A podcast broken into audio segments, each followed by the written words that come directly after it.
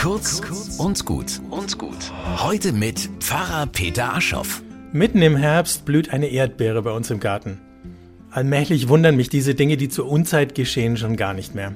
Und dann bin ich mächtig erstaunt, als ich an einem lauen Oktoberabend an einen Nadelbaum vorbeikomme, der über und über mit kleinen Würstchen übersät ist. Aus denen quillt dicker Blütenstaub hervor. Ich sehe genauer hin.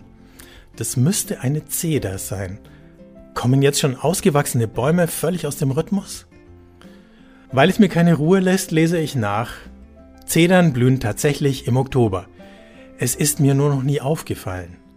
Die Zeder kennt also noch ihre Zeit, auch wenn dieser Herbst fast drei Grad wärmer ist als normal. Wie schön, dass es noch Abläufe gibt, die stimmen. Im Buch Hiob in der Bibel ist an einer Stelle von den Lebensrhythmen der Tiere die Rede. Sie bekommen Junge, sie ziehen sie groß, sie lassen sie gehen.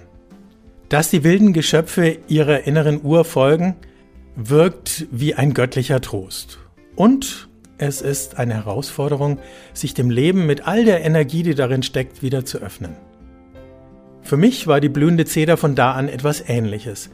Ein göttliches Augenzwinkern, das meine Neugier auf das Leben weckt.